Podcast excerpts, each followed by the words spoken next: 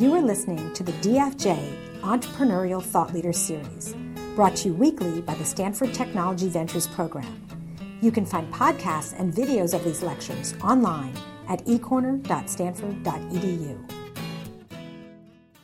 It brings me great pleasure to welcome to Stanford Jack Dorsey, who is, as you know, the co founder and chairman of the board of Twitter and the co founder and CEO of Square. Jack, welcome to Stanford. Thank you.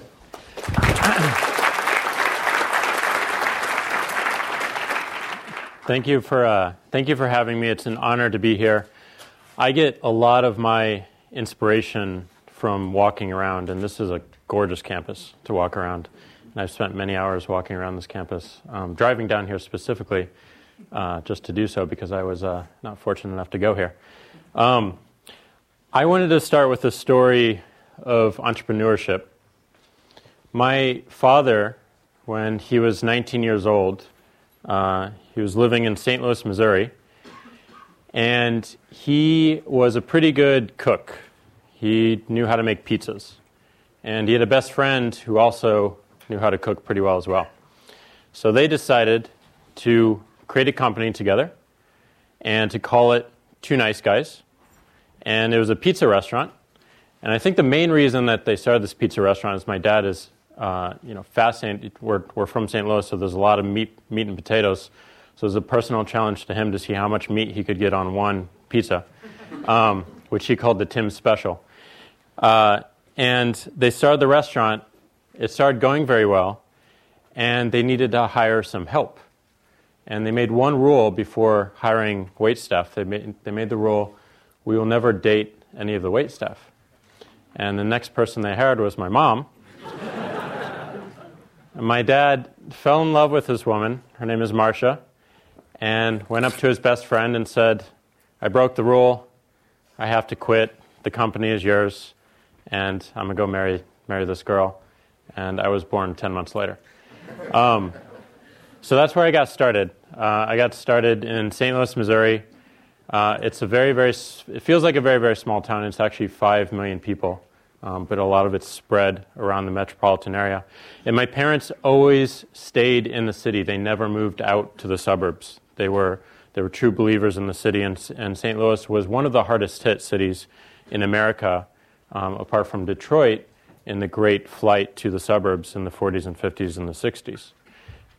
So when I was growing up, I was surrounded by this urban atmosphere, and I I just loved it. My first love, I think, was the city and was walking around downtown St. Louis, and it was fairly desolate uh, when I was growing up, but it was still a joy and a wonder to me. Um, you had skyscrapers, and you had all this hidden energy, and just walking around, you could feel something something different, and that sort of love and that obsession uh, was made most tangible by maps. I became obsessed by maps and looking at them, and I bought every Rand McNally and every single map that I could find, and I would put them in my room and hang them all over the walls and just look at them and wonder what was happening at this particular intersection or in this area or how to get down this road most efficiently.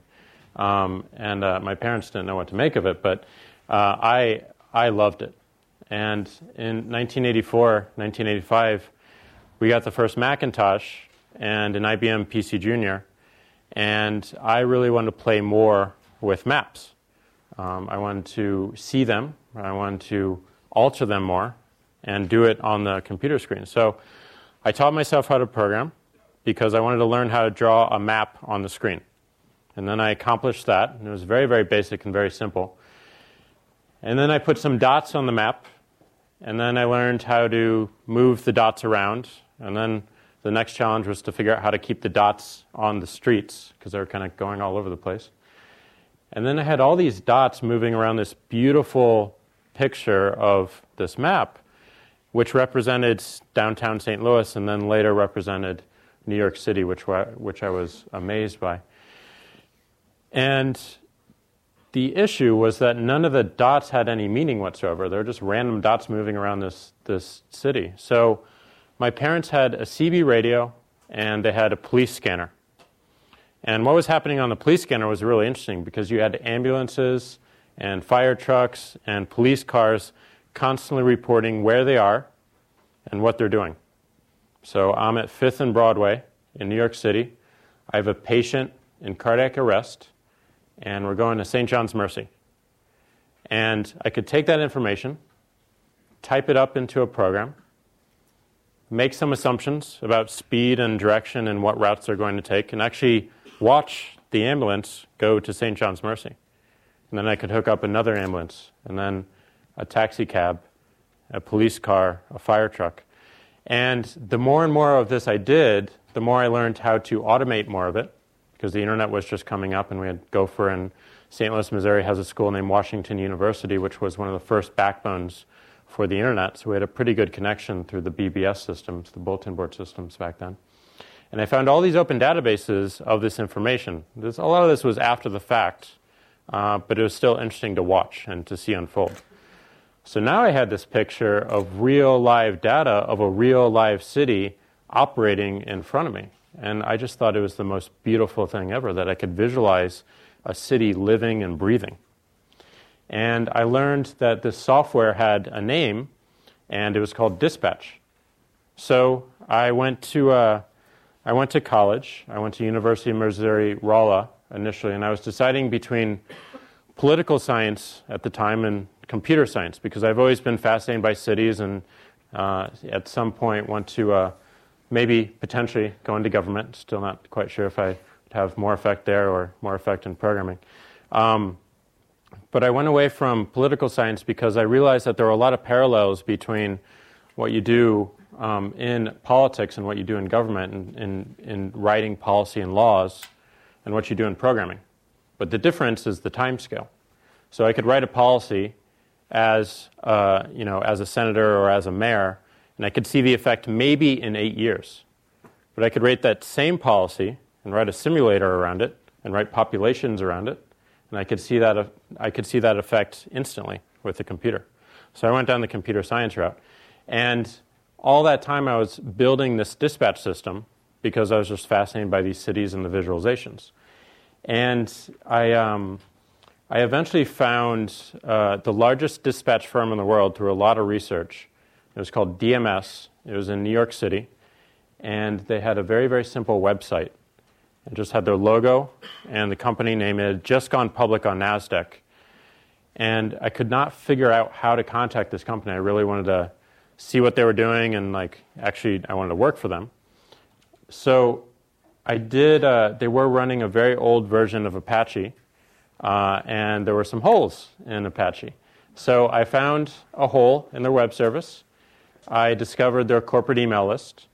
I picked the email address for the CEO and the chairman, and I wrote an email that said, My name is Jack Dorsey.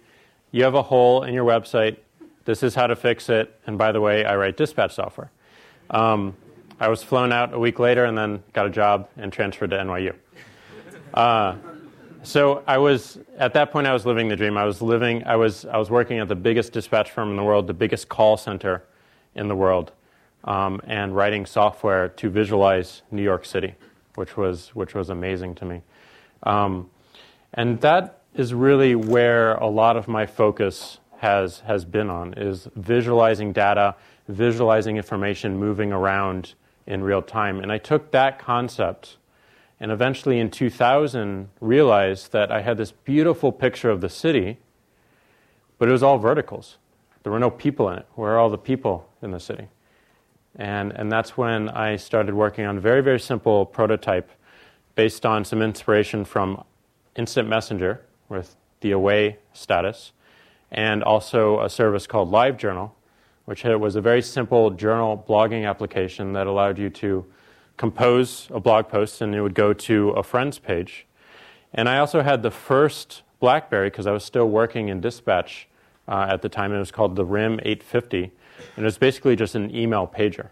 But what it allowed is I could be anywhere in the world, anywhere in the in the city, and I could share what I was doing, and maybe I could also see what other people were doing. So I wrote some very simple software to receive an email from my BlackBerry and then send it out to an email list of some people I put on that list. put some, some of my friends, some of my family on it. And I, I, got that done in about a day, and then I went out to Golden Gate Park, and I went to the bison paddock. We, we do have live bison in San Francisco. If you haven't seen it, they're, they're awesome. Um, and I typed out an email that said, I'm at Golden Gate Park watching the bison. And it went out to my service and was broadcast out to all these people. And I immediately recognized two things. First, no one cared what I was doing. and second, no one else had a Blackberry. Um, so I was alone in my sharing and also receiving, so I was getting no information back. So, wrong time, good idea. Put it on the shelf, uh, continued to contract around dispatch, and got into a lot of lower level um, medical systems. And uh, if you ever take a boat to Alcatraz to go um, on the Blue and Gold Fleet, I wrote the ticketing system for that. Um, so just random contract jobs until I discovered this company called Odeo, which was uh, run by Evan Williams, and Biz Stone was uh, joining in a few months. And it was a consumer podcasting company. And I had never written a resume before. I had no interest in podcasting whatsoever, um, but I was a really good programmer, and I wanted to understand the consumer side of the internet. A lot of what I was doing was in the back end, and while it would touch my mom and her life, it would be so in an indirect way. My mom may takes, take a taxi cab uh, in, in New York City and may touch my software, or buy a ticket to Alcatraz and may touch the software, but it wasn't direct. So I wanted to learn about being more direct in that interaction. So I went to work with Ev and Biz, and I quickly learned that no one else there enjoyed podcasting either. Um, so that was interesting. No one was really, no one was really excited to build the product or build the tool, and they weren't consumers of the tool, so we weren't building something that we loved to use. Um, so it created an interesting situation, which allowed for other ideas to bubble up. And in uh, late 2005, early 2006, we all kind of broke up into separate groups, and we we were given the assignment of come up with an idea of something you'd like to work on. And the first thing that came to my mind was this this idea uh, back in 2000. Um, but now, in 2005, 2006, we had SMS. I could actually send an SMS message from uh, Cingular to Verizon. And that was, that was very, very new to the United States, and I was in love with the technology. It's, you know, it degrades gracefully to every single device, even the cheapest devices. And it has this beautiful constraint of 160 characters, and it doesn't really work all the time. Um, and it's really rough around the edges. I love stuff like that. So I brought up this idea what if we could just use SMS? You could send what you're doing, it would go out in real time to all the people who are interested in hearing it, and then it would be archived on the web. You could also enter it from the web, and it would be device agnostic, and it'd be a whole, a whole thing. It'd be awesome. Um, and my two other people in the in the park, we were on a playground, said it was a good idea, and we presented it to the company. And uh, took about a week, but then the company finally got behind it, and we were. I was given two weeks, one other programmer, and Biz Stone to write the software end to end, and we did it. And at the end of that two weeks, uh, I wrote the first tweet, which was inviting coworkers. And then all the Odeo coworkers came on.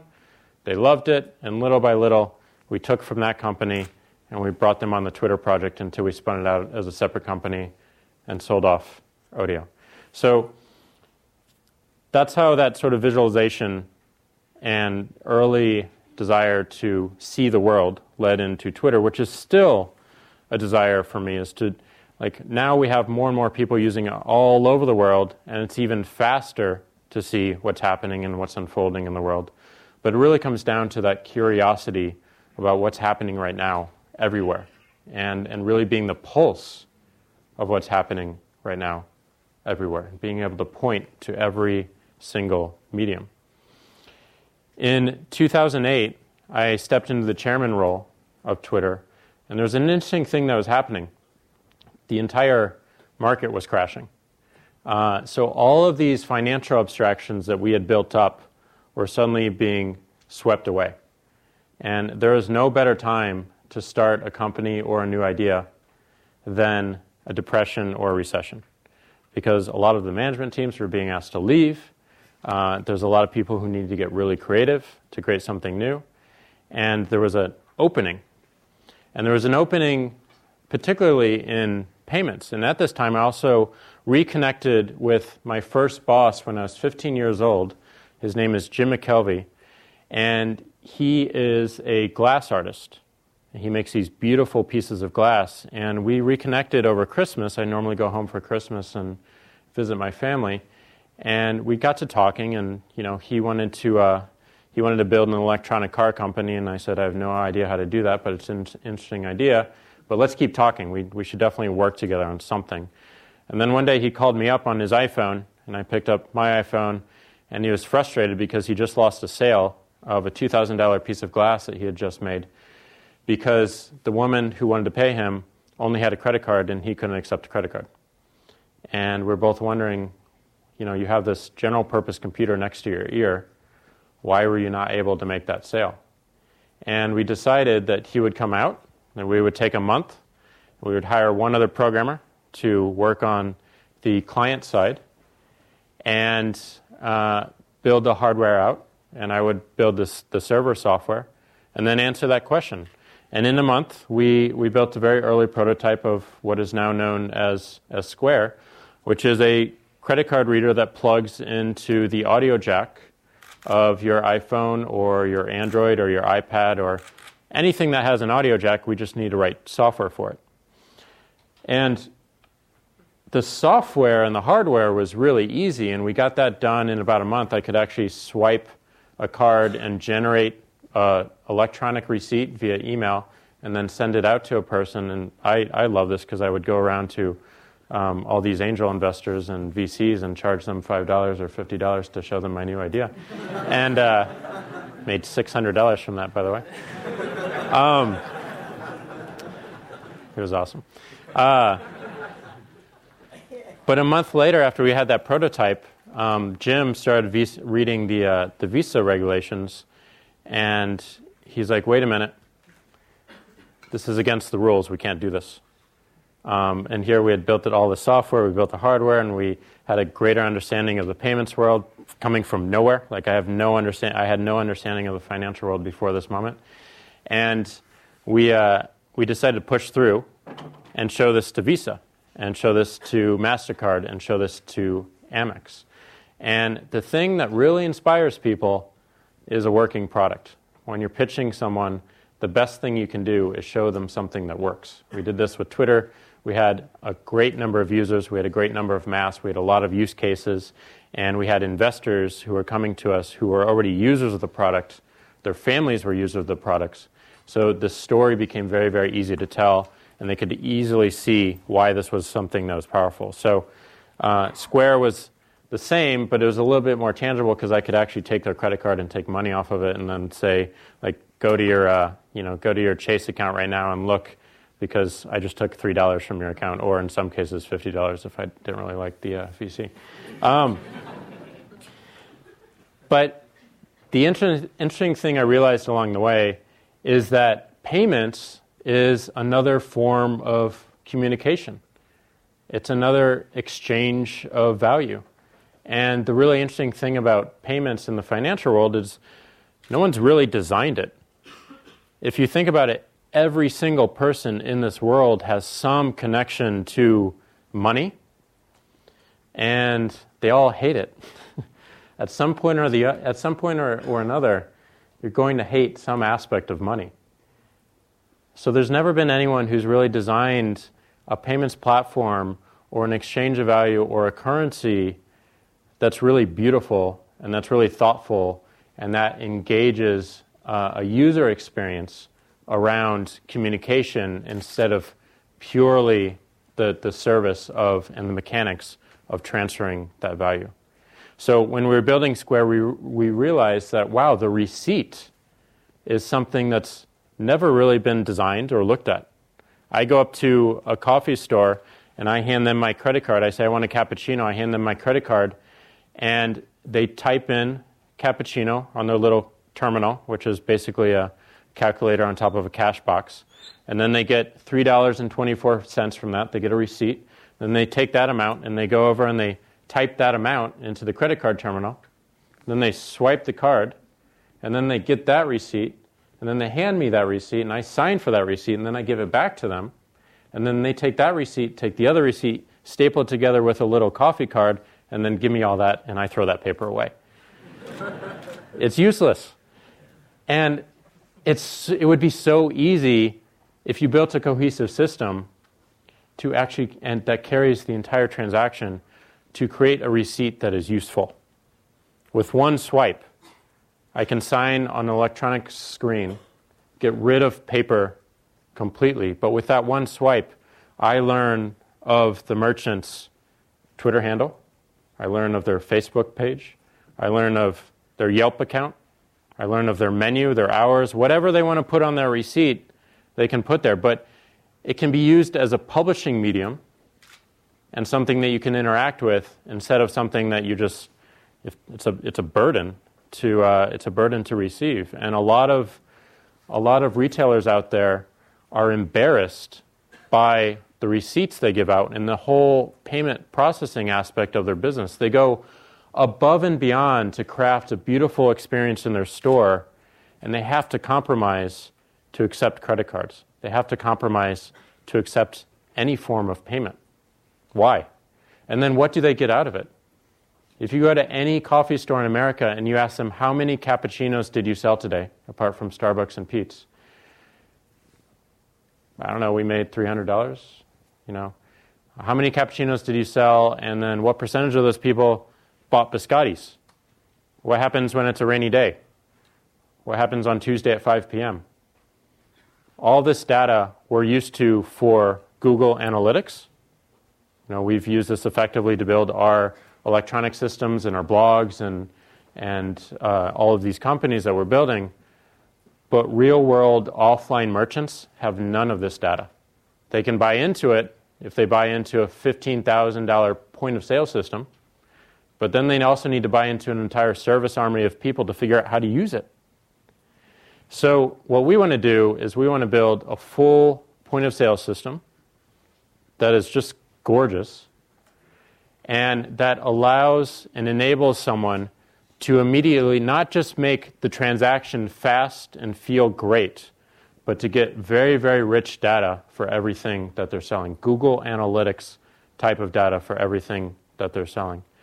And, and this becomes really, really important, not just when you're starting a business, but when you're trying to grow that business.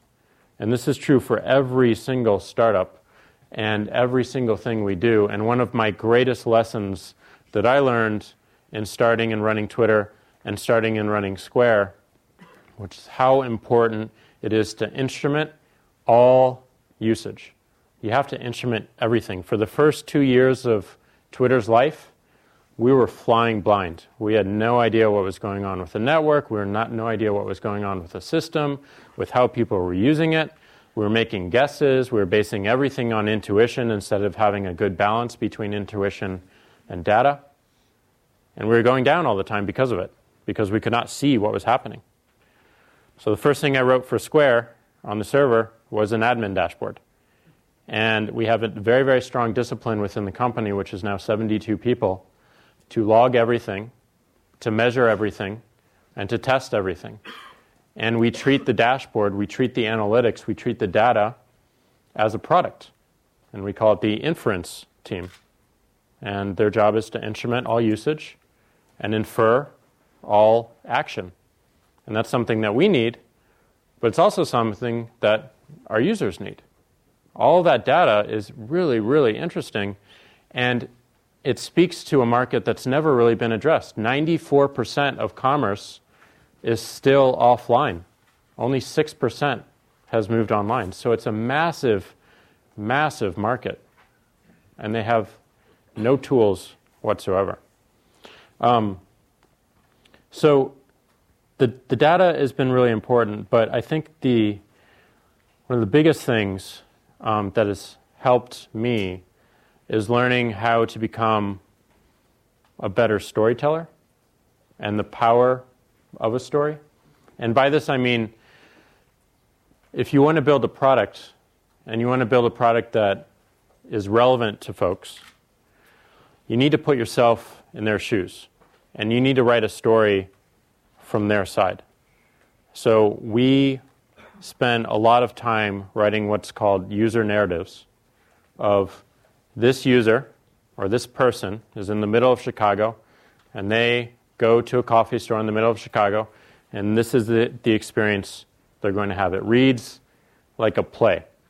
It's really, it's really, really beautiful. And if you do that story well, then all of the prioritization, all of the product, all of the design, and all the coordination that you need to do uh, with these products just falls out naturally. Because you can edit the story and everyone, everyone can relate to the story from all levels of the organization engineers to operations to support to designers to you know, the business, the business side of the house. Um, so that story is very, very important for us. And really constantly considering the story and what new twists and elements we need to add to the story are a pretty big deal for us as well. And we want to tell an epic story. We want to solve a really big problem. We don't want to have a bunch of short stories strung together. We want one epic, cohesive story that we tell the world. And, and both, both Twitter and Square are driving, driving towards this goal. Um, so, number two, good storytelling and writing stories for, for the users. The third thing is as I see my role as CEO of Square, my role, I think of it as an editorial function. And it's funny because um, Square, our headquarters are actually in the San Francisco Chronicle building, uh, which the paper is not doing so well, so they're kind of moving out and we're moving in. And uh, we're also right next to uh, the United States Mint, so it's a very auspicious location for a payments company. Um, but by editorial, I mean there are a thousand things that we could be doing, but there's only one or two that are important. And all of these ideas and all of these stories from our users, from engineers, from support people, from designers, are going to constantly flood what, what we should be doing. And we need to choose the one or two that are really going to drive and sustain the network and the service and the product. And as an editor, I'm effectively just the chief editor of the company. As an editor, I'm constantly taking all of these inputs and deciding on that one or that intersection of a few that makes sense for what we're doing. And there's three access points that I pay attention to in particular. Number one is the team. We have to bring the best people in, edit the best people in, so we have a good cast of characters, and edit away any negative elements. And, and a lot of this is just like, you know, the timing is off, and you know, our relationship does, just doesn't matter. So, just doesn't match.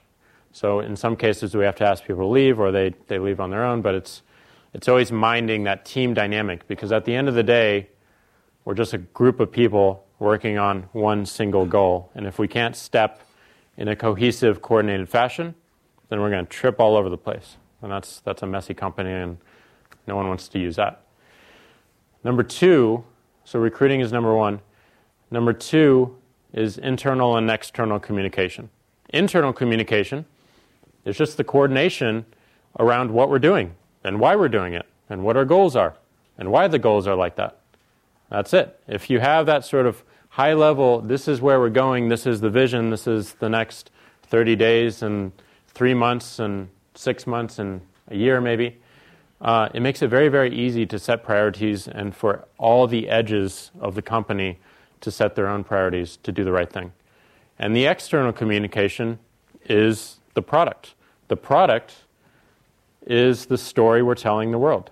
And we want to put everything through this. We don't want it to be about a person, we want it to be about how people are using it and what people, how people are fitting it into their lives and what they're doing with it. That's the strongest story we have. So, number two is that internal and external communication.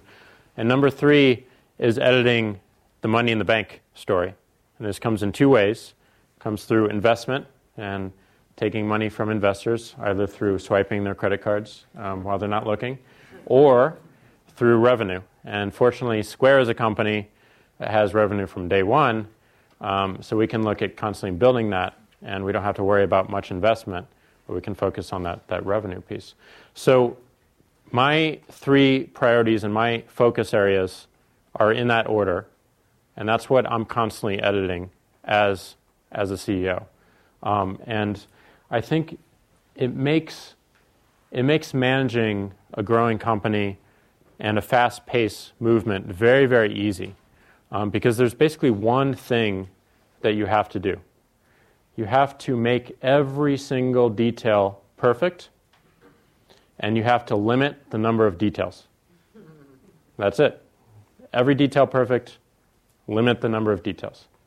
If you can do that well, no matter where you are in the org structure, no matter where you are in the company or organization, you're going to succeed because you're paying attention to the smallest things. And if you pay attention to the smallest things while knowing what's important, then everything else takes care of itself. Um, so I've gotten a lot from, you know, from those those three things, and that's what's guided my career. And I'm always looking around. I'm always looking for, you know, that that cohesive end to the story and how everything wraps back around. And as an example of this, I, uh, I found recently, about three, three or four months ago, that my father's pizza restaurant still exists. And I found out about it because it's, uh, there was this account on Twitter, and it was Pie Pizzeria, and they said, they tweeted, Hey Jack, I think I bought your father's company. We're using Square to sell all of our pizzas, which is awesome. So it just all loops back around. Um, and and that, that is the feeling, that is the moment that we're all building for. That's why we do what we do and why we work so hard to build what we want to see in the world is for moments like that. It's not for moments where I say, hey, mom, go down the street to this particular coffee store and you'll see, you know, Square, this new thing that I'm working on. It's my mom texting me randomly, and she does it all the time, and, and saying, Hey, Jack, I use Square at this random place that I just showed up at. That's, that's the magic moment. And, and it, it really reminds me of one of my favorite quotes of all time. I'm not really sure who said it, but it's in a, a Lynda Barry novel called Cruddy. And I think it speaks very highly of what we all do as entrepreneurs and what we all do as creators and builders of things. Um, everyone in this room. It captures it perfectly. And the quote is expect the unexpected, and whenever possible, be the unexpected. Expect the unexpected, and whenever possible, be the unexpected. And I, uh, I try to live by that um, on a daily basis. So, with that, um, I would love to open the floor to questions and spend the next 30 minutes talking about whatever you want to talk about. Jack, uh, the first question is actually from. So my name is Jessie Dusla, and I TA uh, the class uh, The Spirit of Entrepreneurship, MS&E 178, which um, we meet on Mondays to prep for this lecture, and then we meet on Wednesdays to debrief. So for the first question, if someone from the class uh, has a question, wants to ask it, and there, then if one not, there, one there, uh, one there. oh, we got one. Yeah, so just in researching Square, I'm just curious what your marketing strategy is, is going forward. And I know you probably can't reveal all of that, but I heard about VeriFone's PAYware and sort of similar products that are also being put out that don't have tech, don't have hardware um, on iPhones and Androids and things like that. I'm just curious what your marketing strategy is going forward, given the idea that this market is it's growing and more people are trying to Yeah. add products. Well, I think um, so. Number one, one, the marketing strategy. We have not we've not done any marketing whatsoever just yet. Um, so a lot of it has been word of mouth, and what we discovered from that. And by the way, starting a startup after Twitter is so much easier than before because you have an amazing way not just to promote the product, but you get instant feedback of what people are feeling about it and, and what they what they like and they dislike, um, and you can react very quickly to that. But um, what we're trying to do now is identify the key influencers in those merchant areas and make them distribution points. So, for instance, there's 5,000 taco trucks in Los Angeles, and 300 people a day go to each one of those. And 10 to 30 percent of those people have their own small business. And this is not just small businesses, this is individual services like teaching piano or cutting someone's grass or a hairstylist. So, does it make sense to ship 200 squares to um, these taco trucks, these 5,000 taco trucks, and allow them to give this away for free or with the purchase of a taco? We, th- we think it does. So, um, and then people discover, well, this is interesting, but how can I use it? And then suddenly I need to sell my MacBook Air on Craigslist, and I can take the person's credit card instead of having them bring $1,200 to me um, or, or whatever I'm selling it for. So that's how we're thinking about it right now. A lot of what a lot of the way I think about marketing is through the product itself. So I think the marketing function, the best aspect and, and the best it can do is surface the product as much as possible. And and to do that, we're doing this taco truck thing, and we're also you know, purchasing Facebook ads and Google ads and doing the standard thing and looking into, uh, um, you know, print media and, uh, you know, the, the union of accountants because they might be influencers and their trade magazines. Um, so it surfaces the product and then the product takes over. So if the product is, bu- is built in a, in a beautiful way, it just inspires people, hopefully, to take action. We have about three to five seconds to inspire someone to take action to actually get Square. And then we have about a week to get them to participate more, and that's by taking a transaction. And it's not just a, a lot of our users are not just accepting credit cards, but they're also accepting cash. And we, we realized with a receipt that, you know, it's great that we're sending electronic receipts via email and SMS for credit card payments, but a lot of people still, still pay with cash, so why can't we offer those receipts for cash as well. So then we're like, oh, well, we can be payment device agnostic. We don't have to, we don't have to worry about that. Um, so we have about a week to get them participate more, and then about a month to, to get them to be users forevermore. Um, so that's the, the, the phasing that we think about. In terms of other competitors, the magical thing about Square is not just the hardware, that it's so small and it's free the app is free and the hardware is free and there's no setup costs and all these other things. But typically, when you go to accept credit cards, you have to get a merchant account, what's called a merchant account, which is a relationship with a bank, which has all these setup fees. It has monthly minimums, it has a monthly fee, it has a one to two year contract, and then they tell you that you're going to be paying 1.79% to accept credit cards, and there's a little asterisk next to it, and the little asterisk goes to for qualified cards only which represent a very, very small amount of the cards actually used. So the merchants are actually paying 3 to 3.5 percent and 50 cents on every single transaction. They have no idea they're doing that until the end of the month when they get their merchant statement and the bank comes in and takes the money out. And if they don't have enough money in, then they get an overdraft fee. It's a mess. It's a mess, and it's it's uh, it's almost criminal. So we're we're changing all that. We're making it a lot more transparent. We're not just focused on the hardware. Um, so the difference between us and, and those other competitors that you named is that we're focused on the software. We think the software experience is what can be beautiful. We think all of the data around the transaction is really, really interesting um, and something that we can do a lot with, a lot, something our users can do a lot with, something their users, who the payers, can do a lot with, and something we can do a lot with.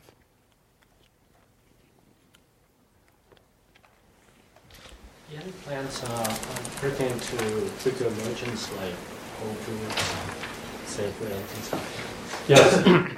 so the question is, do you have any plans to go to larger retail institu- institutions? Um, I I really like building utilities. I like building utilities that scale from individual use all the way up to a larger use. And you see this with Twitter, with people using it to talk about what they're having for breakfast, which is something that I do, and it's meaningful. It's meaningless to 99.99999% of the people in the world, but it's extremely meaningful to my mother. Um, so it's it's a good use case, uh, and you have businesses using it. You have governments using it, um, and we see Square in the same way. You can use it to you know, get your rent money or to tutor someone and get paid for that. um, or sell something on Craigslist, but you can also use it in a retail environment. And we have retailers in New York City who have multiple iPod touches, and now they're just replicating the Apple Store and the Apple Store experience. They're bringing the point of purchase to the decision. So they don't have anyone lining up behind a cash register. And again, the experience feels awesome. The more you can minimize, and, and that's the other thing about utilities, is the more you can minimize the thinking around the mechanics in, in, in, the, in the moment, then more people are going to use it and more people are going to feel good about it. In Square's case, it's really focused on we want to get you to the value of what you're actually intending to purchase or the service that you're intending to purchase and get all the mechanics of the payments out of the way. You can go home with the receipt and then you can interact with it there if you want. But you came for a cappuccino, you should get a cappuccino. You shouldn't have to worry about, you know, taking out your credit card and doing all this all this mess and like having to now do something with three pieces of paper that you have no use for. Um, so yes, we are very interested in the retail merchants um, and the larger merchants. The thing about the larger merchants is they're very stubborn and they have a lot of they have a lot invested in their systems, and they're very, uh, very stubborn to change. Um, so our thinking around that is we're going to build an API, we're going to introduce them to it, we're going to see what works, we're going to be focused entirely on payments. We'll fit in when it makes sense, and then we disappear when they have to go back to their system. But we don't want to build inventory systems or anything like that. Yeah. Would I have a way to uh, let you break into those big accounts? uh, like Whole Foods, Safeway, how could we connect? What's that? How could we connect? How? You and I personally? Yeah. um, I'll, I'll, give you a, I'll give you my email address afterwards. Yeah. Am I choosing random people or? Yeah, whatever you want. Okay. Um, you said that along your journey you had to become a better storyteller, and I would argue that you've become really good at it um, through here and through seeing some interviews. I just wanted you to tell us a little bit more about how you learned to become a very good storyteller. Uh, that's a great question. I uh, the the biggest the biggest thing for me on that on that path is I need to I need to draw something out and I need to get it out of my head. I found myself very early on thinking about something like you know thinking about this this early idea for Twitter and saying to myself I could build this awesome, you know, you, you have those like shower moments or you're walking at midnight in some town in New York City and you've got these amazing, brilliant ideas. And, and then you start thinking, well, I could really start doing this if only X. And if I had this person or if this technology existed or if this happened or this happened. And what I, what I realized I was doing is I constantly making excuses for not working on it. And then the window had passed and then I couldn't do anything. So I think it's really, really important um, to write it out or to draw it out or to code it. Um, but you need to get it out of your head. And the reason you have to get it out of your head is you need to be able to see it on a surface that is not in your mind. And once you can see it and once you can step back from it, then you can also decide, uh, this is, you know, this passes my filter, passes my, you know, constraints. So maybe I can show it and share it with some other people. And then they'll be like, oh, you know, that's the stupidest idea ever. And, or, you know, that's somewhat interesting, um, but maybe this and this and this. Um, so the sooner you can do that, then you have a lot of momentum around it and you can, you know, really decide if you want to commit to it and work on it more or put it on the shelf for a later date.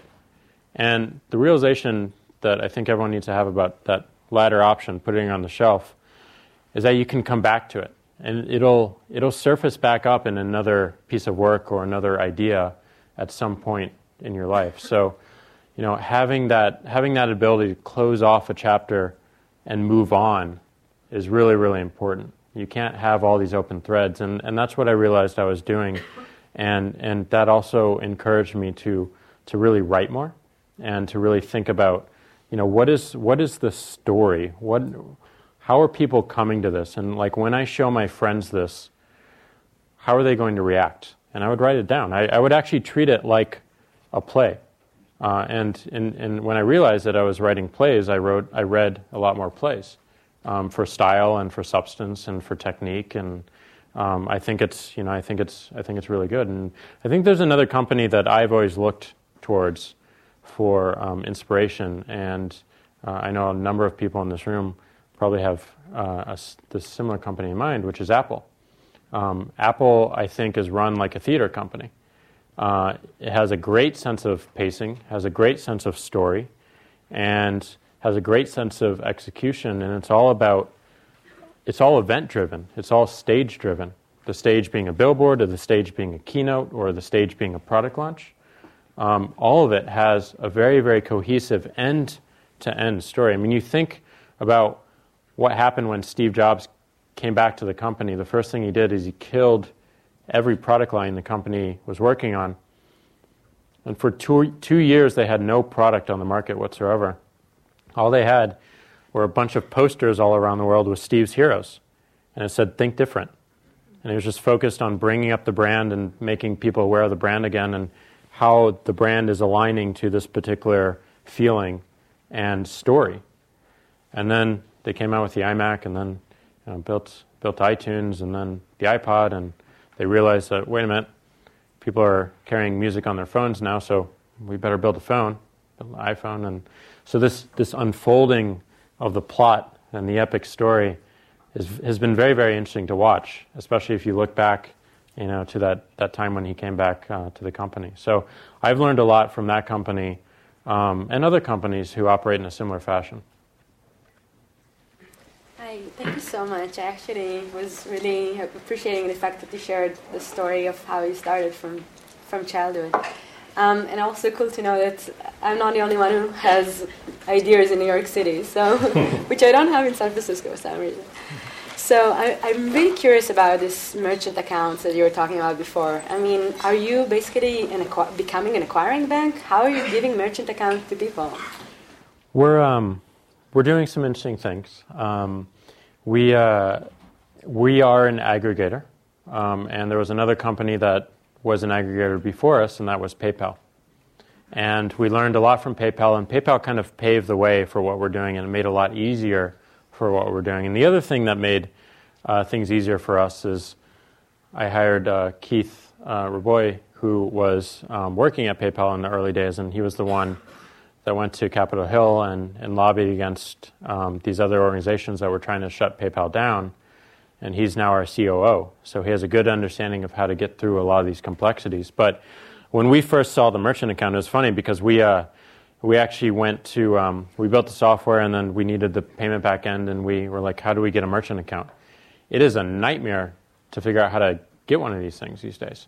Um, we went to rockbottommerchantaccounts.com and we signed up for a merchant account as a glass artist and we said we were selling glass and we created a company to do it. It's called uh, JDJM, which are the initials of my co-founder and I. And we um, we were passed off to this other organization with a queue, and they told us a different price. And then we were passed off to another organization, and they had a, another different price and another infrastructure, and it was just a mess. But it was so inspiring to see that because we're like, we can simplify this. There is no reason that this needs to exist in the world. And that goes back to that editorial. Is like it's not it's not what we can build, it's what we can take away. All the things that we can take away from this world are going to be the things that drive adoption. We were going to our partners and we are showing this to all these financial institutions, and we're like, we're giving this away for free. We're giving the software away for free.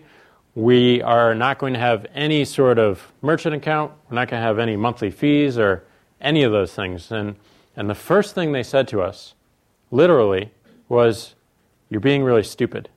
You're leaving money on the table. People are used to paying for these things. And what we said, well, that's probably why you only have 7 million people processing credit cards with you today. We can bring that number way, way up. Um, and we can enable everyone to accept the form of payment that every single person in this country is carrying around in their pocket, from a credit card to a debit card to a gift card to a prepaid card. Everyone knows exactly what this is and how to use it. So we don't need to train the users with a new user behavior. They can use what they know. They can use the devices that they have in their pockets today, the tools, the simple tools that they have in their pockets to do everything they need to do. Uh, it doesn't require anything from the payer side. So the merchant account was, was the first to go, and we're the only one that doesn't require a merchant account. And the way we've set that up structurally is we have to work with an acquiring bank. We have an acquiring bank, and we pass through. And you know, we don't want to be a bank because if we're a bank, then we're under all this regulation, and suddenly people from the government are asking for our seven-year plan, and you know, it's hard enough coming up with a 30-day plan. We're a startup, so um, we uh, we want to resist that for as long as possible. I get someone from the back, the red shirt. I guess there's a lot of red shirts in there. Yeah. Um, my question is: Is uh, Square, Square's goal to make credit cards easier to use, or do you actually eventually want to get rid of them and are aiming for something much bigger than facilitating credit card use? Um, so the question is: uh, Is Square's goal just to make credit cards easier to use, or do you want to get rid of them and go after something bigger? We want to make payments feel amazing. We want to make this exchange of value feel awesome. And right now, everyone in this country is using this plastic device. And the easiest thing for us to do is build this other plastic device that accepts this plastic device and then brings it into the software. And then we have a software experience around it. So we want to make that feel great. And we want to make you know, people accounting for cash feel, feel great as well. But at the end of the day, you know, we want to constantly iterate that experience. So we don't know what that looks like in the future. There's a lot of talk around NFC, which is near field communication, and what that means. NFC, by its very nature, is just identity. It's just identity and authentication. You can tie payments to it. You can tie walking up to your car and unlocking to it. You can tie the same thing to your house and whatnot, or you can tie like transactions to it. But the thing about it is it makes the transaction easier. So if there's a mass of technology that makes the transaction easier than this, which everyone knows how to use, then we will accept that. We will use that. Um, but we, we, are not, we are not just focused on accepting credit cards. We're focused on the payment experience and all the information and all the, the platform around payments. And when you really consider it and you really consider the potential of actually being able to carry the transaction end to end, then there's a massive amount of things that you can do with it. One swipe and you can suddenly check in to Foursquare if you have that option turned on. You know, the, uh, I'm sure many of you have been to the malls where you get those little buzzers and you know, they call you back to the counter when your food is ready. Why do you have to do that when you can swipe, you put in your phone number for a receipt, if you've already used Square before, it remembers that. They can just send you a text message when you need to go back to the counter. So there's a ton of stuff we can build hooked off the transaction that's really, really interesting and has never really been done before in a cohesive way where people are building the hardware and, and the software. Um, and, and that's what we're focused on is, is building that cohesive story end to end. Uh, with the rapid growth of uh, Square, how are you actually keeping up the company keeping the company PCI compliant, especially with all the wireless transmission of the data, which contains credit card? And since second part question to that, um, no merchant account, that's fine, but what about clearinghouse? How does that work? Got it. So, the, so the question, the questions are, um, with the rapid growth of Square, how are you keeping the company PCI compliant, which is a compliance we have to go under as a financial institution? And then uh, without the merchant account, how are you doing the clearinghouse, which is called a, um, you all know it as a direct deposit. It's also called ACH. So um, PCI compliance is, is very interesting. You have all these auditors come in and they, and they uh, you know, audit your lines of code and your practices and uh, you know, the cryptography you use and everything. So we encrypt as soon as it comes off um, the reader, and it's encrypted with our server's public key. It's sent up through encrypted channels, and then it's uh, decrypted and then sent off to the processors and the banks and the whole chain of the credit card industry, which is um, which would take another hour to describe. Um, but the way that we've made sure that we're always compliant is we do a lot of uh, what's called pair programming in Square. So we have two people at one computer, two keyboards, two mice, and you have two people working on the same problem. You have two, two eyes on every line of code, which happens to be one of the requirements for uh, PCI compliance, but something we just do naturally. So we have a lot of folks who know exactly what's happening in the system who can encourage best practices. So we've been able to, we were the fastest through our PCI audit that our auditor ever went through. Um, and the other thing that's happening with PCI is it's evolving very, very quickly. PCI was not written for mobile, and it has to be rewritten for mobile. So everything's kind of in a gray area right now. And um, you know, there's going to be a lot of changes, and I think Square is going to inform a lot of those changes because I, I believe that a lot of our practices, our security practices and our safety practices are better than what PCI mandates.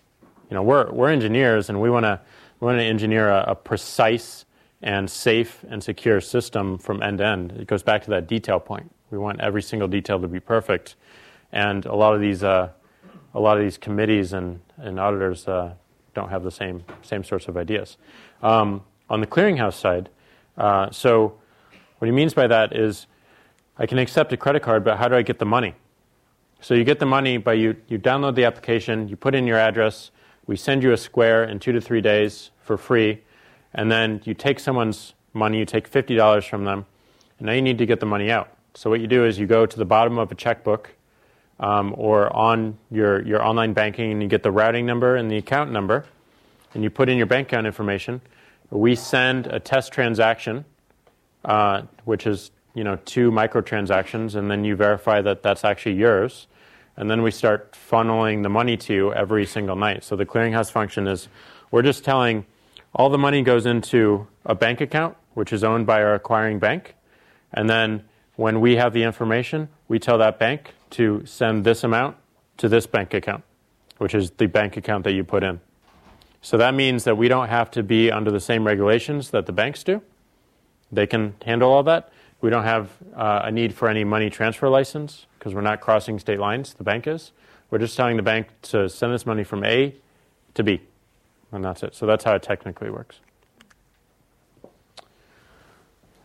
Uh, you talked about two major pain points that you managed to solve through your solutions. One of them real-time communication, and the other one um, payment processing and really customer relationship management. Are there any other pain points, point, pain points that you know of, but don't really have time to solve that you know, we might have actually time to solve? That's a great question. Um, there's a lot of pain points in the company, so we'd love to come you to have you join the company. Um, the uh, yeah, there, there's there's going to be there's going to be a lot. I, I, I think of Square as a platform that's going to um, you know build an ecosystem around it, uh, and we're going to be very very good about releasing strong and clear APIs on how to build things.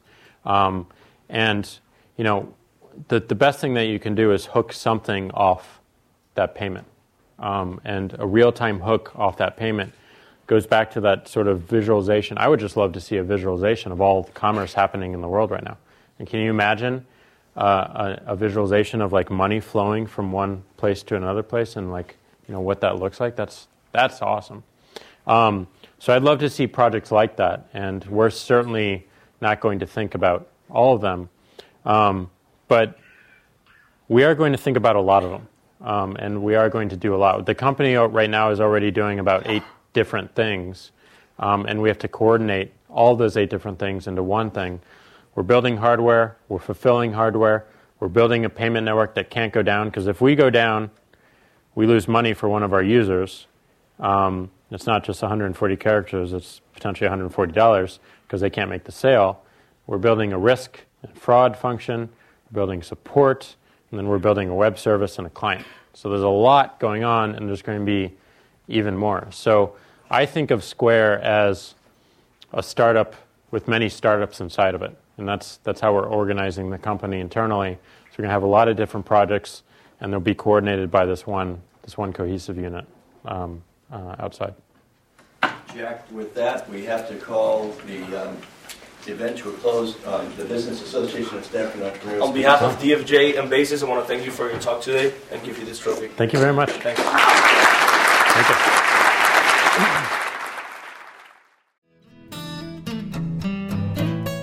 Have been listening to the Draper Fisher Jurvetson Entrepreneurial Thought Leader Series, brought to you weekly by the Stanford Technology Ventures Program. You can find additional podcasts and videos of these lectures online at ecorner.stanford.edu.